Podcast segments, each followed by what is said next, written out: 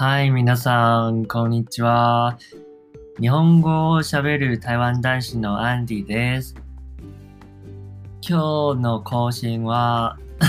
もう本当に久しぶりなんですね。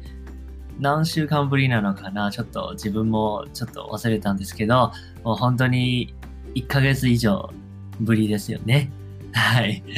最近はちょっと本当に忙しかったので、あの、ちょっといつも聞いてくださっている方には申し訳ないんですけど、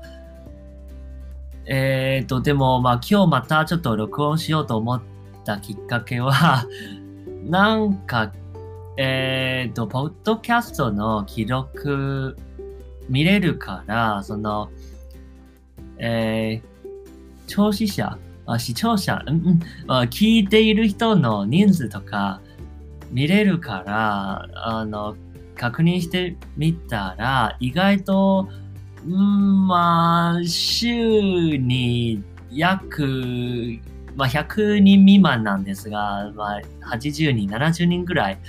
の人が聞いてくださっているので、せっかく聞いてくださったのに、僕、あの、よく更新していないと、ちょっと申し訳ないなと思 いつつ、またちょっと今日、えっ、ー、と、授業、今終わったばっかりなんですけど、ちょっと、あの、時間があるから、録音しようと思いました。さて、まあ、最近の話題、話題になったことだと、やっぱり、クラブハウスなんじゃないですか。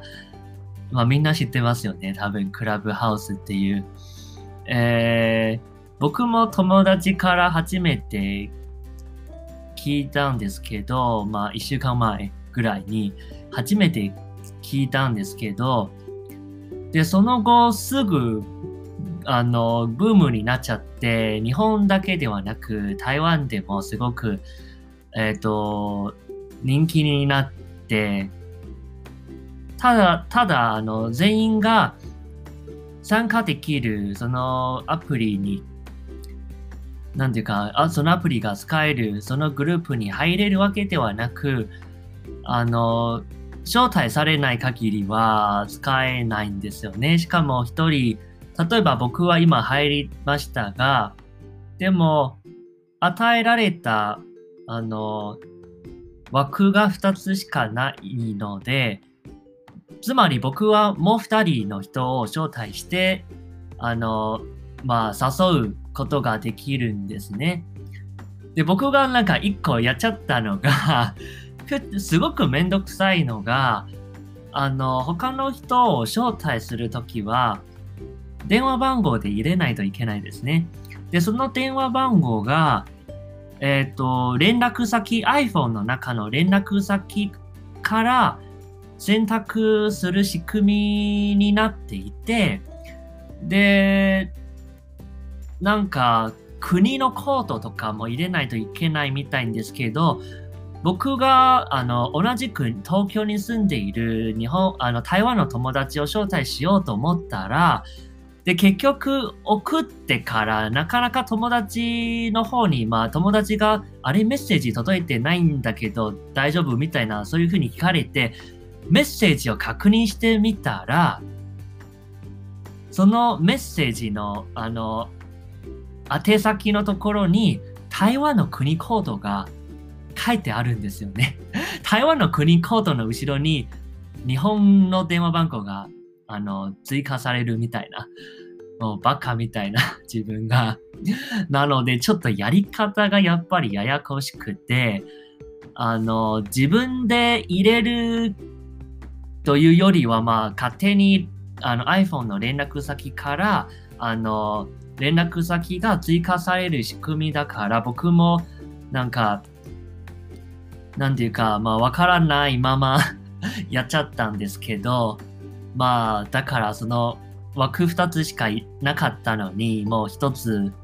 まあ、こういうもったいないことをやっちゃったんですけど、まあ、でもまあ僕も実際にクラブハウスを使ってみたら、まあ面白いんですけど、まあ今、今更ちょっと使い方がまだちょっとわからないんですけど、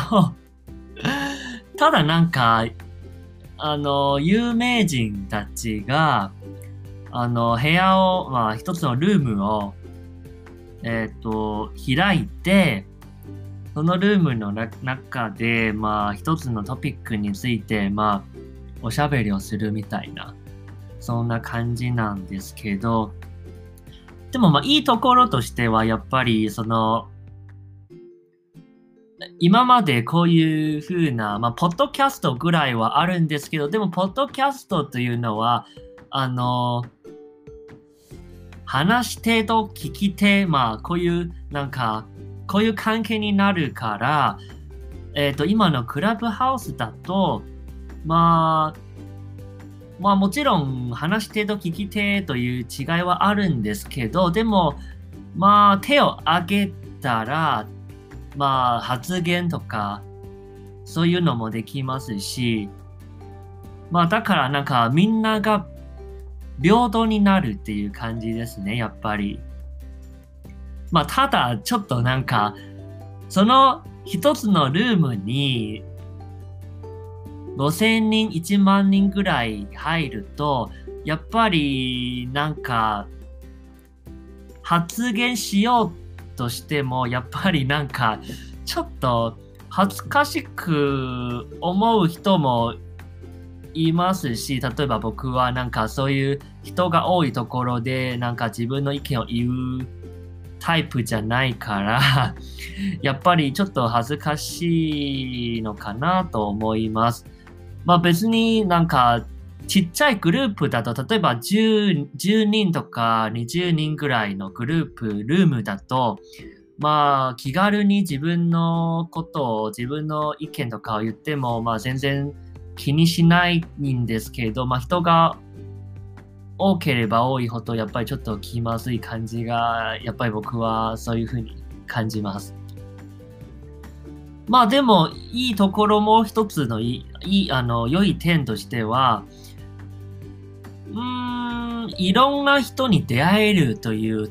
ところですかね。まあ、フォローすれば、いろんな、なんていうか、いろんなトピックのルームが勝手に出てきますし、それに参加すればいいですし、いろんな面白いことも、あの、聞けるようになります。まあ、今更またいろいろまあ、わからないことがあるんですけど、まあ、まだちょっと試行錯誤中なんですね。皆さんも、あの、まあ、もう、もう使ってますか？クラブハウス。多分一部の、あの、聞いている方、あの、一部の人、まあ、もしかしてもうすでに使っているんじゃないかなと思いますね。はい。で、クラブハウスの話はここまでにして、まあ、クラブハウス以外の話だと、まあ、仕事の話なんですが、えー、まあ、この前のエピソードで、あの、自分が日本語を教えているという話があったので、もちろん今も、あの、航空会社の仕事をやりながら、あの、オンラインで、日本語を教えています。なので、まあまあ忙しいですね。で、会社は週2回くらい行ってますし、その後の時間は、あの、まあ、日本語を教えるという感じで、で、日本語のを教える仕事以外にも、実は最近、あの、興味を持ち始めたのが、あの、投資ですね。投資。まあ、ビジネス関連の話になるんですけど、やっぱりもうこんな年になっちゃいますし、ちょっと貯金しないといけないなとも思いつつ、えっ、ー、と、銀行に、例えば銀行に100万円とか預けて、でもその100万円は10年後になっても正直利息はまあみんなご存知の通り利息は少ないですよね。特に日本は利息がすごく少ないです。なので、銀行に預けるよりは、投資するという選択肢もありますよね。しかもその方が、あの、確実にお金が増える。あお金を増やしたら、まあ、いいなと思って、最近ちょっといろいろ、まあ、投資の話、ビジネスの話を、あの、いろいろ聞きながら、もちろん本、もちろん本も読んだりして、うん、まあ、試行錯誤中ですね。はい。うーん、あら、もう10分に、10分になりましたね。まあ、もうすぐ11分になりますね。まあ、今日はちょっととりあえずここまでにしましょう。